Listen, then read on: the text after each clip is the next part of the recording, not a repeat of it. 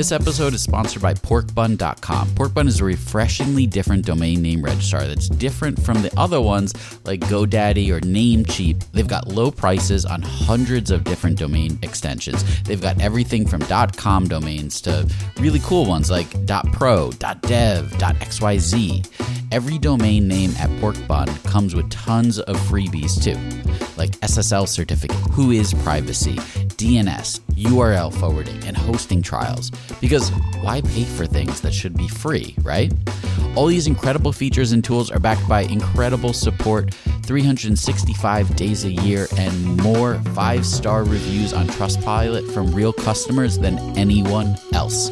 Look, you can get a dollar off your next domain name from Porkbun and see why they're the best domain name registrar around by using our code.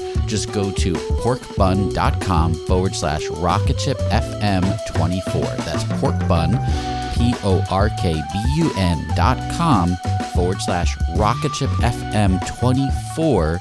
You'll save a dollar on your next domain. This episode is supported by Trustonomy, an original podcast from OneTrust. Every good relationship you have, personal or business, it involves trust. But we all know that trust doesn't just happen, right? We've all lost trust in a friend or a brand or a product. Trustonomy is a new podcast that looks at true stories from the past to understand how trust works and what makes it stronger and how to rebuild it when it's broken. Now, you know, I'm a sucker for a good podcast that weaves historical stories and relates it to what's happening today. So I thoroughly enjoyed this Trustonomy episode and recommend that you check that out as well. Search for Trustonomy in your podcast player. We'll also include a link in the show notes. Many thanks to the OneTrust team for their support. As artificial intelligence continues to revolutionize our world, there's a critical conversation that we can't ignore AI safety and security. And that's where HackerOne's AI red teaming comes into play, rigorously testing AI models to prevent them from being misled or exploited. With over 750 specialized hackers in their community, HackerOne isn't just theorizing, they're actively safeguarding AI's future. Just recently, a team unearthed over 100 vulnerabilities in just two weeks. So, whether you're at the helm of a startup or steering product innovation at a large organization, it's time to prioritize AI security. Visit hackerone.com slash AI safety security. Again, hackerone.com slash AI dash safety dash security. So, Mike, talking about social network features, if I said circles, what does that mean to you? Okay, well, before this past couple of weeks, I would have definitely told you nothing. It didn't actually mean much of anything to me. okay, how about friends circles? I mean, I'm familiar with the term, like my circle of friends. Okay, so how about groups? Okay, when I think of groups, I do immediately think of Facebook groups. And lists? There's Twitter lists, of course. Right, but still nothing on circles. Well, now I can tell you that yes, they I think there was something on Google Plus about circles. Yeah, it, it took you a minute, but yes, Google Plus. I got to be honest with you. Before we did this episode, I barely had any kind of recollection on the specifics of Google Plus. Yeah, I, I agree. I, I kind of forgot I, that it even existed. Yeah, so we're gonna probably bring back some memories for people. We're gonna talk about some circles, good memories, bad memories, circle memories. Yeah, any kind of memories about Google Plus. We're gonna talk about the failure that was the social network Google Plus. Welcome to Rocketship.fm. Rocketship FM is produced in partnership with Product Collective. We are your hosts, Michael Sacca. And I'm Mike Belsito. All right, let's face it. It's really, really hard to build a good, widely used social networking platform. Uh, yeah, that's definitely true. And I actually remember my first dive into the social networking world. All right, let me guess MySpace? well, I hate to admit it, but I'm older than that, Michael. Yes, I was on MySpace, but before that, back in business school, I was a Friendster guy. Um, which is p- pretty fitting now because I actually became friends with one of the people who was the head of product at Friendster back in the day, Dan Olsen. Nice. I, I do remember Friendster actually, and and yeah, of course I, I mentioned MySpace, but thinking about it, after those two, right, there was Facebook, then Twitter, then Pinterest, then Instagram, and aside from like niche social networks, there haven't been a whole lot of those ultra successful social networking platforms. Well, of course, there is one that you didn't name in that group. Well, right. After all those that we mentioned, there came Google Plus. And in, in fact, it officially launched on June 28th, 2011. Here, let's take a listen to one of those early commercials that Google used to promote it as its supposed Facebook killer. There are there are definitely, you know, there are definitely these relationships in your life that um or in my life that have stuck with me forever and ever. And I'm sure will be with me until the day I die. Um, and every now and then I'll make a new friend and I'll, I'll think, you know, do I really have do I really have what it takes to take you on board as a new friend? Is this going to be worth it? And you know, particularly at my age, are you are you worth taking on board? And you know, you got to take a chance on people um, because they're taking a chance on you. And Google was sure hoping that people would take a chance on them and join this new social network. And it actually had all the makings of something that actually could compete with Facebook. Right. It's not like this is some underfunded side project. Google had a ton of money, a lot of people to invest in this, and they really wanted to challenge the current competition, really, in Facebook. Yeah. And we'll get into that. But first, for those that may have somehow successfully removed Google Plus from their brain, we should probably talk a little bit about what it actually was and how it was different than other networks. That's true. Okay. So here's a clip from the local news station, the NBC affiliate in Toledo, Ohio, WNWO, and their Tech Tuesday segment, where they start to explain a bit more about Google Plus. Talking with Timmy Moore about Tech Tuesday and applications that we uh, may like better. Some people might like better than others. Mm-hmm. I use Twitter, I use Facebook, and I really like Instagram a lot. Mm-hmm. There, there definitely are. There's a bunch of different options out there Facebook, Twitter, as you said, Instagram. Now, even Google's got their own thing out there called Google Plus, okay. which is kind of meant to reinvent the social networking. So, who's this guy talking to the news anchor? It's uh, Timmy Moore, and on air they just have the caption of tech guru. Tech guru, huh? to be honest, I don't know who Timmy Moore is, but he looks like maybe 19. He's, you know, if you, they were making a movie about college life and they were casting that quiet computer science major who, you know, he's working away his computer till 2 a.m. eating Doritos and drinking Mountain Dew. Well, that's Timmy Moore. Okay, got it. All right. Well, let's continue here. As soon as you use Google Plus, you'll notice it looks insanely different. There's a. I haven't even seen it. Oh, it, it's really nice. There's these things called circles now, and what you can do, you can put your friends in circles, so you can only share because like you have your circle of friends, you have these circle of friends, you have right. these circle of friends. So what the social network's trying to do is put those friends in the social network, share what you want with whoever you want, but uh, keep it restricted to some people you don't want. With Facebook, that's a little bit tricky. Uh, they've been uh, getting some complaints about privacy issues too. So mm-hmm. Google Plus took that as an advantage. They're like, okay, let's create this beautiful interface for mobile devices and desktops and put that out there for customers to use. And now we're back to the circles. Yeah, the circles. So this was Google's thing, the idea that people were acquainted with, right? They're not exactly equal. You may have friends you're connected with, but they're different than your work friends, your college buddies, your workout buddies, your church people, you know. Yeah, got it. So workout buddies. What if I work out alone in my basement, Michael? What does that say about my circle of friends? You've got a very small circle of workout friends. All right. Well, I do get it though. This concept, uh, Timmy, the tech guru, he seemed pretty excited about it. Yeah, no, he was, wasn't he?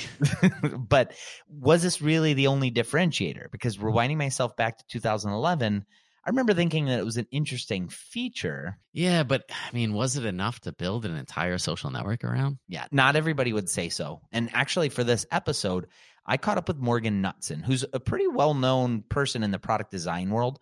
And he was actually one of the first designers on the Google Plus team.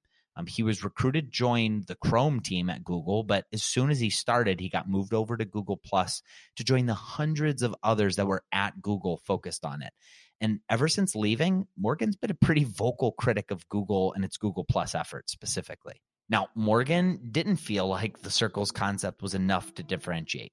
Not at all. You know, I think my first impressions were the same first impressions that everybody had when it was launched, which was, you know, this is essentially a me too product in a market that has an entrenched incumbent you know and not only that it's difficult to monetize so you know i didn't see any any room for success um, from the beginning.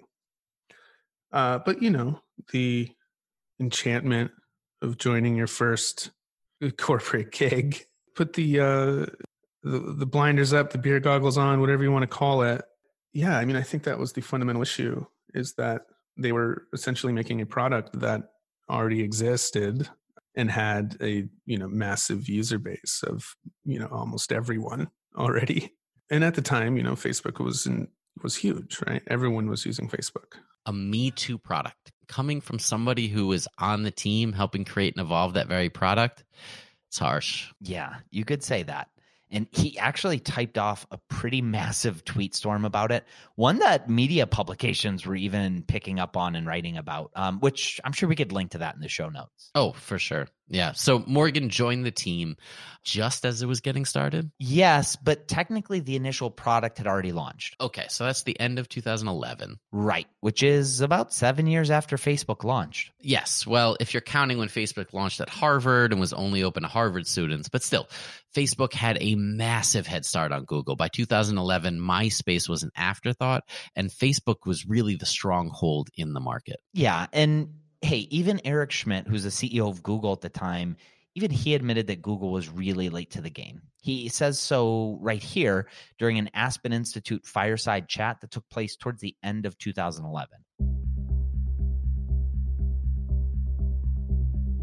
Did you and miss the boat as CEO uh, at Google on the social we, media explosion? We were late to this. Uh, we were focused on other things. And uh, you know, you, you, sit down as CEO and you say, like, why didn't we focus more on that? Well, we were busy on this, this, this, this, which did really well. Um, and so now we have a product called Google Plus, which is doing extremely well, which looks like a, a worthwhile competitor in a slightly different space, uh, with more privacy controls, for example, than Facebook. So you can beat Facebook at its own game. It's very hard to beat a, a, a fast-moving incumbent in exactly the same game in technology because it changes so quickly. What you have to do is you have to find a new problem and do that much better than they are, and that's what we're trying to do. And if you do that, you can ultimately, you know, win very large. So Morgan says that Google Plus was a Me Too product, and Eric Schmidt says that they're aiming to solve this new problem, one that isn't being solved. So, which is it? Well, we'll get into even more of it right after a word from our sponsors.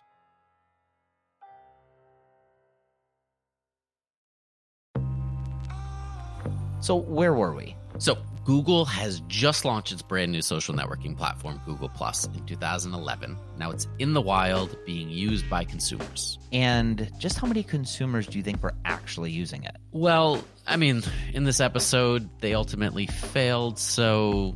Well, I'll stop you right there because the real answer is more than you might think. It took Twitter over three years to reach its first 50 million users, right? And Facebook actually took them longer. It was over three and a half years. Hmm. You know how long it took Google Plus to reach its first 50 million users? How long? 88 days, just under three months. Jeez, that's impressive. I, I mean, Google as a company, they've got a massive reach, right? Massive market share. And I, I, guess they do have this ability to use that advertising inventory and integrate with all those other services. Man, they did have a lot of leverage. Yeah. And Morgan mentioned that they did this. You know, people that ran the various platforms that Google had, whether it be search, Chrome, Hangouts, or anything else, they were incentivized very heavily to integrate and promote Google Plus inside their platform. So oftentimes Google Plus sort of fast tracked its way across the various product roadmaps and it made a huge difference. Hmm. And obviously that worked. I mean, again, getting to 50 million users within less than three months, stunning. Yeah. And the user growth didn't end there. I mean, by the end of the year that it launched, it reached 90 million users. And ultimately, over the course of its life, 500 million users. 500 million. That's not far off from where Facebook would have been at the time, right? Yeah. When Google Plus started, Facebook was at 750 million users. But there was something different about Google's user growth. It wasn't exactly what I would call organic. Ah, okay. I mean, some of it was, but you know, all those integrations, uh, Yeah. it, it didn't necessarily feel organic, right? So in 2012, as an example, they started requiring new Gmail users to actually have a Google Plus account. Ooh, so you sign up, you just want to send some email, and all of a sudden you're part of this social network. Correct. Whether you're going to use it or not. Um, and a couple years later, they did the same thing with YouTube. If you wanted to make even a comment on YouTube, you actually had to have a Google Plus account. Okay, so that makes this user count, this fast-paced growth, it makes a lot more sense now. They they had the users, but I mean, were people even using the product? Most of them, no. and those that were, were actually becoming frustrated because there are all sorts of very questionable product decisions that were being made. Like, Well, for starters, in the beginning, you had to use your real name. Like it was a rule. And for some people, you know, they like the anonymity of the internet. You know, maybe using a, a pseudonym allows them to be maybe somebody they want to be, but they're afraid to be in their everyday life. So they be somebody else. okay, I mean, I get it. But that decision, it actually upset a lot of marketers too. So why? Why marketers? Okay, well, let's just say you were in charge of marketing at, say, Ford, and you wanted to create a brand page for Ford.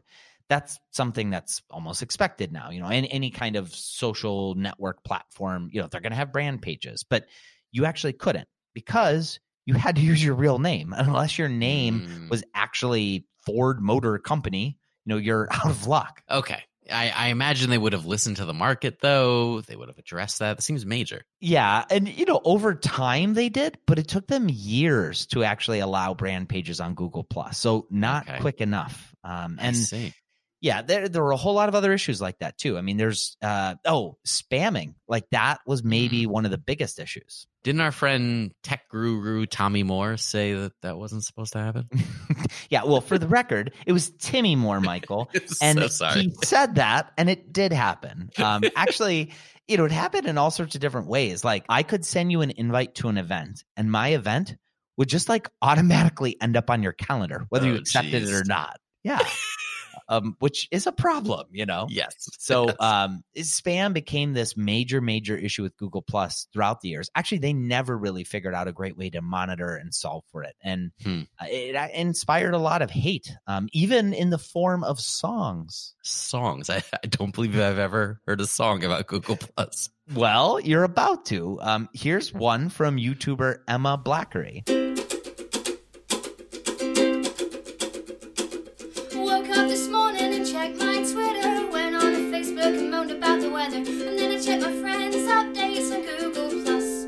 No, I didn't, because it sucks. You threw in their site and called it integration. While writing this song just to vent my frustration. And I actually can't play much more of that song because there are a lot more choice words that Emma has for Google in it. Oh, geez. Well, I, I guess there's, you know, once viral videos are made about how bad your product is, it's not a good sign. It Might even be a sign that the end is coming. And the end might actually be coming at this point in the episode, but um, we'll save that part for right after this quick sponsor break.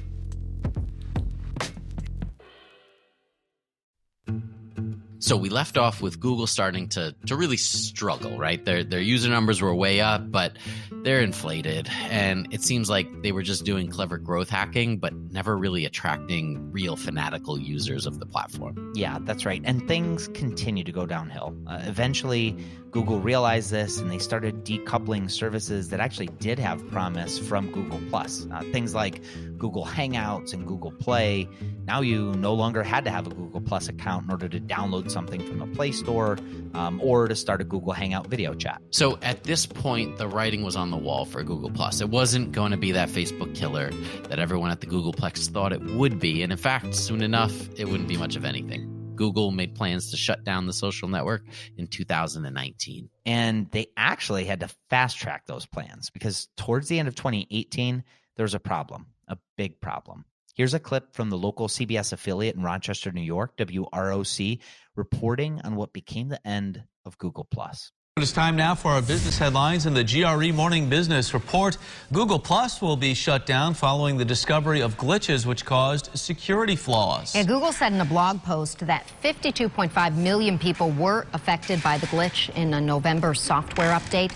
The flaw exposing customers' private information to software developers for six entire days. Google said it has since fixed this issue, but still plans to shut down the social network months ahead of schedule in April 2019. And that was it. It's now almost a full year later, and there is no more Google Plus. Those hundreds of designers and developers who created it, they went on to other features and products at the Googleplex. And when you think about it, with all of the resources that Google had the money, the people, the access to users, the many other successful products with such a wide reach it's kind of crazy that it did fail. Yeah. So, how could the story have ended differently? Was it really just doomed from the start, as Morgan Knutson commented, or, you know, could it actually have been successful somehow? No, it's probably a good time to go back to Morgan. Uh, from his perspective, there was a way that it could have been successful, but it had to do with the way that the project was approached from the very beginning.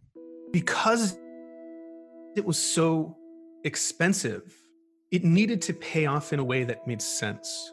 So maybe maybe if the project was started organically, like some other projects at, at Google, Chrome, for instance, was started organically. And there's a number of other things that, you know, somebody thought it might be cool and they did it, and now it's a product that millions of people use. This was the opposite, right? This was like, hey, we need to get this thing. Let's develop something that might get us this thing, and then throw tons and tons of money at it. Um, now, if this would have been started as like a team of a few people who had a vision and had a reason for this thing to exist, outside of a you know basically a, a, what what would amount to a data grab, um, then maybe it would have exist. Maybe it would still exist, and maybe it would have done well. Um, and and maybe the vision and the path they could have gone down that would have been successful w- would have been to supplement other social networks, right? Um, building features that they didn't have and focus in on the user base that Google had already fostered. Essentially, you know, the nerds, right? The people who would want to use crazy things like maybe a custom post module that you know breaks down the specs of a PC, um, or you know any other kind of unique and interesting way to share what's going on in your life that that may not just be a photo that gets you know a couple hundred likes um, because you're in the Bahamas, right? Like they should have, they should have, fo- in my opinion, they they could have focused on who you know their customer base could have been, and then you know w- would it have would it have you know amassed billions and billions of of users and netted them this valuable data set that they wanted? Probably not, but it would have been a product that a lot of people used and loved and you know maybe would have produced a lot of value in a different way.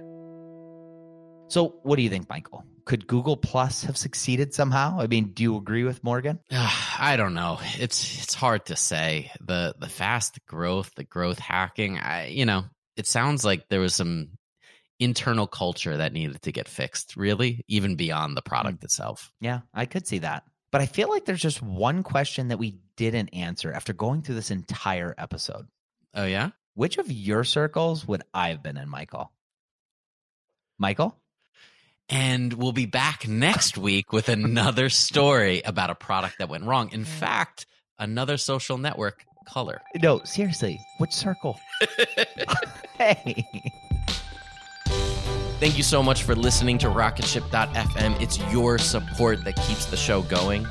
Rocketship.fm is now part of the Podglomerate Network. If you want to learn more about the other shows on the Podglomerate Network, go to thepodglomerate.com. Rocketship.fm is produced in partnership with Product Collective, a community for product people. If you go to productcollective.com, you could check out live video interviews, sign up for our newsletter, be a part of our Slack group with over 6,000 product people. Just check it out at productcollective.com.